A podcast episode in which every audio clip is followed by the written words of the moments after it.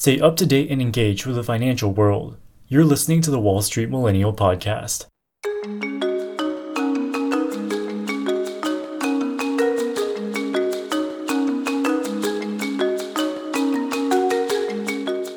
On June 6, 2023, the SEC charged Coinbase, saying the company is illegally acting as an unregistered securities exchange, as many of the coins listed on its platform are securities.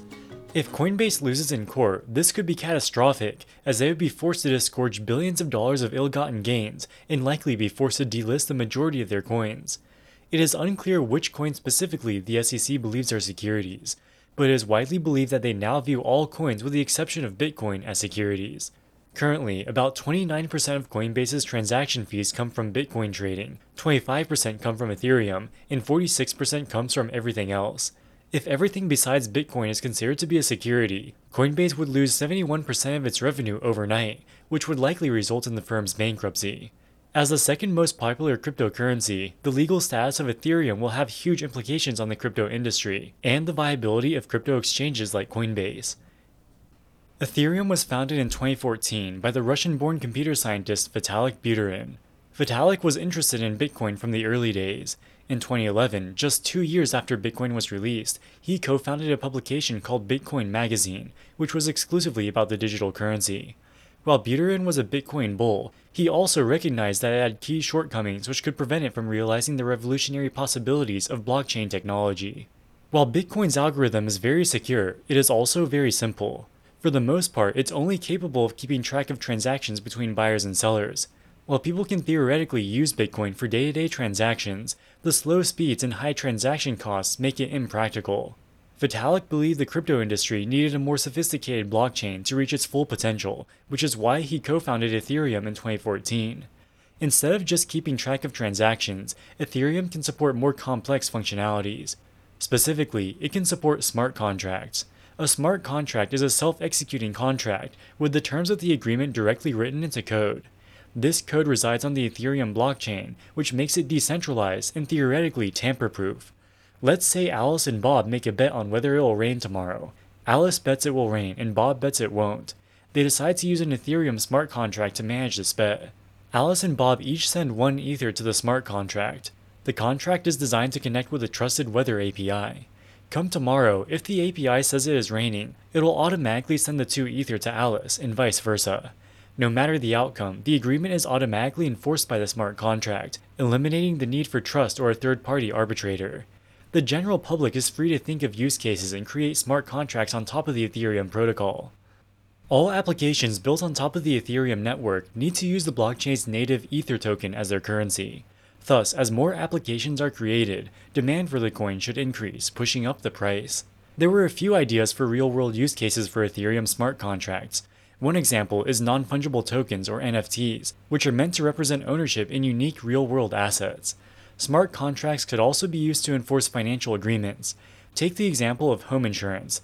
If there is some trusted third party that can automatically verify damage to your home, a smart contract could automatically disperse your insurance payment based on the contract. And finally, another use case is decentralized exchanges. Decentralized exchanges like Uniswap use Ethereum smart contracts to settle crypto transactions. They do this by matching buy and sell orders with liquidity pools, which are governed by smart contracts. Crypto investors can deposit their crypto into these liquidity pools and earn staking rewards from the transaction fees. With so many promising use cases, millions of investors and computer scientists around the world were captivated, and they got a chance to own a piece of the network in 2014 with Ether's initial coin offering, or ICO. In preparation for the ICO, Vitalik and some of the other co founders moved to Switzerland, which has some of the world's most relaxed financial regulations. There, they created the Ethereum Foundation, a non-profit entity with the sole purpose of supporting the adoption of Ethereum around the world. The offering happened in July of 2014. The sale lasted for 40 days. Investors could buy Ether tokens by transferring Bitcoin into a smart contract. The price was originally set at 2,000 Ether per Bitcoin after which the price would gradually start increasing to 1,337 Ether per Bitcoin. This marketing gimmick was designed to entice a rush of investors buying in early to get the good price. This will create high volume in the beginning, which will then create hype and entice even more buyers to come in. The ICO was a massive success. They sold 60 million Ether coins for the equivalent of $18.3 million worth of Bitcoin. While this doesn't sound like a lot compared to the billions of dollars raised in the altcoin bubbles of 2017 and 2021, it was the largest ICO by far up to that point. In a lot of ways, the Ethereum ICO was very similar to a traditional IPO, minus the due diligence and regulatory requirements. And just like how a startup founder can become a paper billionaire after a successful IPO, Vitalik Buterin became a very rich man overnight. At the time of the ICO, Ethereum's founding team received 8.3% of the total Ether issued for free. The Ethereum Foundation received an additional 8.3% of the supply. As the most involved co founder, Vitalik received the largest allocation of 553,000 Ether. That was worth about $165,000 at the time, or a little over $1 billion at today's market price. Not only that, but Vitalik and some of the other founders used their own personal funds to pay the salaries of software engineers they hired to create Ethereum. $1.8 million of the ICO funds went to paying back the founders with interest. The Ethereum Foundation got $15.5 million worth of Bitcoin, plus a little under 6 million Ether, which would be worth well over $10 billion today. The Ethereum Foundation, which is controlled by Vitalik Buterin, is still operating today. It has over 200 employees according to LinkedIn, and they have over $1 billion in assets. Their large endowment is mostly thanks to the appreciation in the value of Ether and Bitcoins that they received from the 2014 ICO. Their staff includes dozens of skilled software engineers who are tasked with developing upgrades to the Ethereum protocol. With Vitalik himself and the Ethereum Foundation now well capitalized, they were ready to grow. Since its launch in 2014, the price of Ether token has skyrocketed more than 6,000 fold, from its initial price of 30 cents to more than $1,800 at the time of recording this video. It currently has a total market cap of $226 billion, making it the second largest cryptocurrency by a wide margin, behind only Bitcoin. The increased price of Ethereum is supported by the increasing usage among crypto traders. The number of daily transactions has skyrocketed since 2017 and currently sits at about 1 million transactions per day. A key question for Ethereum's sustainability is whether these transactions are being made by day traders speculating on the price or people who are using Ethereum for real world applications. In 2016, just two years after Ethereum's ICO, a German computer scientist named Christoph Jentzsch wanted to leverage Ethereum's blockchain for a revolutionary new venture. Jentzsch previously worked for the Ethereum Foundation and was intimately familiar with the technical aspects. He created a decentralized autonomous organization, or DAO. The idea of a DAO is that it will allow participants to pool their funds to make collective investments. Because everything is governed by smart contracts on the Ethereum blockchain, this removes the ability of a corrupt centralized authority from misappropriating the funds. This sounds great in theory. If Bernie Madoff's investment fund was run on Ethereum where everyone could audit the code, it would have been much more difficult for him to conceal his Ponzi scheme. The DAO will raise money by issuing its own DAO tokens, which can be purchased with Ether. The purpose of the DAO is to invest in other crypto projects. A startup can apply for funding from the DAO, at which point the holders of the DAO tokens will vote on whether or not to finance the project. Thus, the DAO's investment decisions are based on majority vote, not a centralized decision maker. Large parts of the crypto community bought into this vision, with the DAO raising $150 million worth of Ether, which represented 14% of the total circulating supply at the time. Shortly after the DAO was launched, a number of computer scientists reviewed the code and found a glitch that could allow a hacker to effectively steal all of the ether locked up within the DAO. They made this vulnerability well known, and some of the concerned computer scientists publicly called for a moratorium on the DAO until this issue could be resolved. Sure enough, just a few weeks later, a hacker used this exploit to steal $50 million of Ether from the DAO. The only reason they didn't take the entire $150 million is that people in the community noticed, and white hat hackers used the exploit themselves to withdraw the funds with the intention of eventually returning them to their original owners. Investors incurred huge losses, and the DAO was finished. Given that the DAO was the highest profile project built on top of the Ethereum blockchain at the time, investors could lose confidence in the entire system. Because the DAO was autonomous and decentralized, nobody controlled it. Nobody, not even the founders, had the ability to reverse the transactions and return the stolen ether to their rightful owners. However, there was a solution. If over 50% of the Ethereum miners collude, they can falsely alter the blockchain. This would allow them to effectively rewrite history and reverse the fraudulent transactions. This is called a hard fork. In July of 2016, a majority of Ethereum miners agreed to the hard fork. The blockchain was altered and the victims of the DAO hack received their ether back. While it's great that the victims were made whole, this raises a serious question about Ethereum itself. If its blockchain can be changed at the discretion of the miners, is it really decentralized? We'll return to this question later in the video. While the DAO was an interesting idea, it's unlikely it would have achieved meaningful success even if it had not been hacked. Because it has no management team or legal standing, the only things it could invest in were cryptocurrencies. Given that this is the case, there's no reason that crypto investors couldn't just buy whatever cryptos the DAO is buying on their own. The DAO just adds another layer of complexity, which is completely unnecessary. There have been a few other attempted DAOs, but they have mostly been failed gimmicks. For example, in 2021, someone set up a DAO that raised over $40 million worth of Ether to buy an original copy of the US Constitution at a Sotheby's auction. It failed to raise enough money and was disbanded. Even if it did work, it wouldn't even have been decentralized, as the founders would have to bid for the Constitution and arrange for a place for it to be stored. Another supposed use case for Ethereum is non fungible tokens, or NFTs. These are smart contracts which can keep track of who owns a given object. So far, they've mostly been used to transact digital artwork. This market has been fraught with pump and dumps and other scams, and has little or no utility in the real world. However, there are ideas for how NFTs could be useful. Counterfeiting is a big problem for many luxury goods. If you buy a name brand item on the secondary market, it can be very difficult to tell whether it's legitimate. If every item comes with an NFT, you could verify whether the person you're buying from owns the official NFT of the product. If they don't, you can assume it was either stolen or counterfeit. StockX is an e commerce platform which allows users to buy and sell secondhand name brand goods, mostly expensive sneakers. Items sent to StockX are physically inspected in the warehouse to make sure they are real. In 2022, they launched an NFT collection where each NFT is tied to a physical item which StockX verified as authentic. Nike is currently suing StockX for falsely advertising, as they found that some Nike shoes that had been verified authentic were actually counterfeit. That's one of the major problems with NFTs. Even if the code itself is secure, it relies on human input somewhere along the line, which is prone to errors and fraud just like anything else. If a brand like Nike wanted to give its customers some way to verify secondary market transactions, they could create their own verification system. They could have customers create Nike accounts. Every time a pair of shoes is sold at a participating retailer, your account will update to show that you own the pair of shoes. And if you sell the shoes to someone else, you can record the transaction on your Nike account, which would then update the ownership accordingly.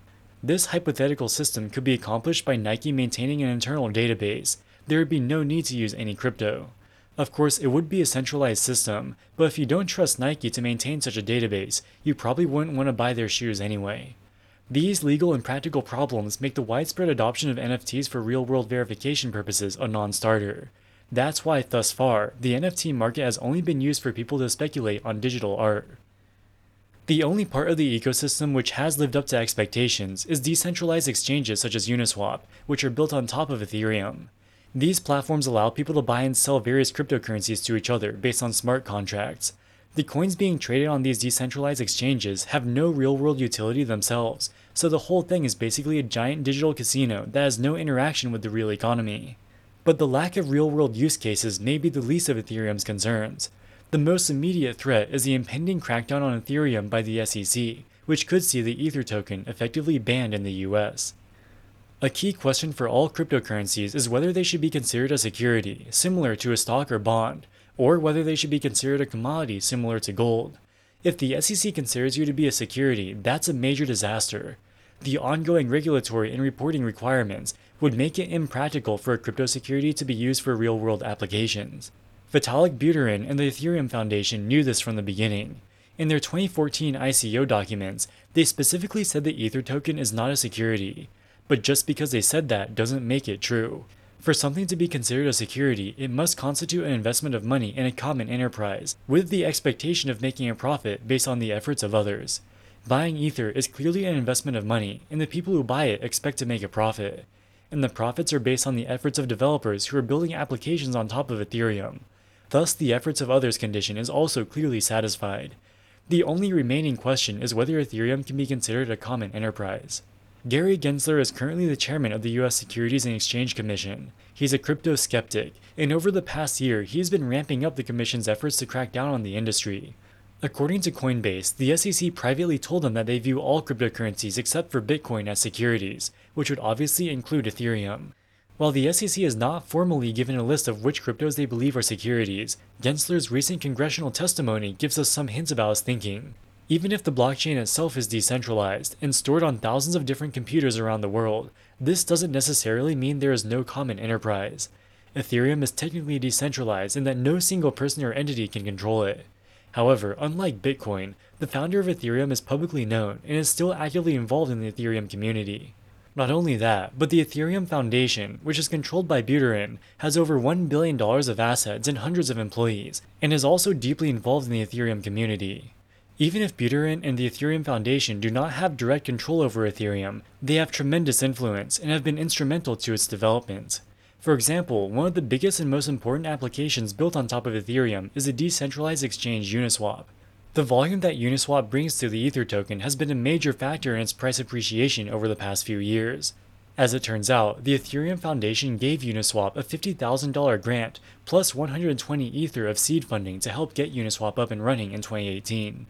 Uniswap is just one example. The Ethereum Foundation gives many millions of dollars worth of grants to new projects, which they believe will bring increased volume to Ether. Thus, the Ethereum Foundation, which is controlled or at least heavily influenced by Buterin, has been instrumental to the success of the Ether token as an investment. While Buterin and the Ethereum Foundation are not directly compensated for their efforts, their primary source of wealth is their holding of Ether tokens. Thus, they have a clear financial incentive for the price of Ether to rise and their influence over Ethereum goes well beyond giving grants to developers. One of the biggest problems with Ethereum and Bitcoin was their use of a proof of work verification mechanism. Ethereum miners maintain massive data centers which validate transactions, and they're rewarded with newly minted Ether tokens as compensation. This is controversial because the miners require huge amounts of electricity to power their computers, which has a negative environmental impact, not to mention the fact that it's a massive waste of money and resources. There is an alternative system called Proof of Stake, which accomplishes the same verification task but requires only a tiny fraction of the energy consumption. In 2017, one of Ethereum's co-founders named Charles Hoskinson left the Ethereum Foundation to start his own cryptocurrency called Cardano. Cardano is very similar to Ethereum, except for the fact that it uses proof of stake instead of proof of work. Cardano skyrocketed in popularity, and at the peak of the 2021 crypto bubble, it achieved a market capitalization of almost $100 billion, this was a major threat to Ethereum. If people ditched Ethereum in favor of Cardano, the price of Ether could crash, which would have a negative impact on Vitalik's net worth, as well as the Ethereum Foundation's ability to pay its more than 200 employees. They needed to do something to save the situation. Remember that the code underlying Ethereum's blockchain can be overwritten if more than 50% of the miners agree to the change. In September of 2022, a majority of the miners agreed for Ethereum transition to proof of stake. The fact that Ethereum can be so fundamentally altered calls into question the claims that it is not a security. For a true commodity like gold, nobody can change its chemistry or functionality. On the other hand, Ethereum is acting a lot more like a company, which affirmatively decided to pivot its business strategy in light of competition, in this case, competition from proof of stake coins like Cardano. If the decisions such as proof of stake hard fork truly came from the decentralized community of Ethereum miners, you could potentially argue that Ethereum is not a security, as the lack of centralization means it is not a common enterprise. But if these key decisions ultimately come from Vitalik and the Ethereum Foundation, that would be a completely different story. In March of 2023, the state of New York sued an offshore crypto exchange called KuCoin, which they allege is selling unregistered securities. Specifically, they claim that Ether, which is traded on KuCoin, is a security. In their complaint, the New York Attorney's Office says Vitalik Buterin and the Ethereum Foundation retain significant influence and are often a driving force behind major initiatives on the Ethereum blockchain, which impact the functionality and price of Ether. Specifically, they played key roles in facilitating the recent fundamental shift of the transaction verification method from proof of work to proof of stake. One developer who worked on creating the software necessary for the transition stated that his team was granted permission by the Ethereum Foundation to work on the shift to proof of stake. In the Ethereum Foundation's own report, they admit that since 2018, they have given funding grants to multiple teams working on Ethereum's transition to proof of stake. Since they're the ones pulling the purse strings, they undoubtedly exert at least some level of control. While the decision to transition to a proof of stake may have been approved by the decentralized network of Ethereum miners, it was fully supported by Vitalik and the Ethereum Foundation, and likely would not have happened without their involvement. We know Buterin supported the proof of stake transition because he literally wrote a book called Proof of Stake. Buterin has also published a roadmap for future hard forks that the Ethereum Foundation is working on, aimed at further changing the functionality of Ethereum, with the ultimate goal of increasing Ether's price. Even though Vitalik and the Ethereum Foundation do not technically have control over the Ethereum blockchain, they remain incredibly influential, and to this day are actively driving the growth of the ecosystem. As the founder, Buterin is highly respected within the Ethereum community, giving him great power to propose changes that the miners will vote in favor of. While he has no official title, he is effectively in charge. This is the point that Gensler made at his congressional testimony. It doesn't matter whether the code of a cryptocurrency is decentralized. If the people buying Ether believe that some centralized entity, in this case Buterin and the Ethereum Foundation, are responsible for running Ethereum, this could be considered a common enterprise, and thus Ether could be a security. If Ether is considered a security, the immense regulatory burden would make transacting in it in the US all but impractical. SEC Chairman Gary Gensler has recently come under criticism from the crypto community due to his hardline stance on regulation. Specifically, he is being accused of hypocrisy due to his previous statements about Ethereum. Prior to becoming SEC chair, Gensler was a professor at the Massachusetts Institute of Technology, where he ironically taught classes on blockchain. A recently resurfaced video from 2018 appears to show Gensler telling his class that Ethereum is not a security. Under Gensler, the SEC has not officially made any statements about Ethereum's status as a security. But if you read between the lines of his congressional testimony, he clearly believes that it is. So, what explains the change? In 2018, a man named William Hinman was the SEC's Director of Corporate Finance. He gave public statements saying the Commission views neither Bitcoin nor Ether as securities. When Gensler told his class that Ethereum is not a security in 2018, he was just going off Hinman's statements at the time. Now that he has become a commissioner himself, he's free to have a different perspective based on his interpretation of the facts and the law. Also, there have been significant developments since 2018, particularly the proof of stake hard fork which Vitalik and the Ethereum Foundation played a pivotal role in. This provides new evidence showing a tremendous amount of de facto centralized control. A lot of people have a lot of different opinions, but at the end of the day, Ethereum's status will be decided in the courtroom. Coinbase is currently being sued by the SEC, which claims that many of the coins on its platform are unregistered securities. While they have not given a list of which coins in particular they believe are securities, it is widely believed it is everything besides Bitcoin. The SEC wants Coinbase to disgorge all the revenue they've generated from transaction fees of unregistered securities, and to delist them from the platform. For the full year of 2022, 29% of Coinbase's transaction revenue came from Bitcoin, 25% came from Ethereum, and 45% came from all other coins. So if it could only trade Bitcoin, it would effectively lose three quarters of its revenue overnight. This would be catastrophic, as the company is already losing money due to the crypto winter. Not only that, but they'll have to pay billions of dollars of disgorgement of all the revenue they've ever generated from anything besides Bitcoin. Coinbase's business model is fundamentally incompatible with the Gensler SEC's views on regulation. Because of this, there's really no room for a negotiated settlement between the two parties, so they are instead going to court where a federal judge will decide their fate. The precedent set by the Coinbase lawsuit will be applied to all crypto exchanges in the US, so if the ruling is unfavorable, almost all the crypto exchanges will either go bankrupt or switch to trading only Bitcoin, which is a far less lucrative proposition. This is a complex case that may take months or even years to play out, so make sure to subscribe to the channel and we'll be sure to update you on all future developments. You've been listening to the Wall Street Millennial Podcast. Don't miss a minute wherever you go. Wall Street Millennial, signing out.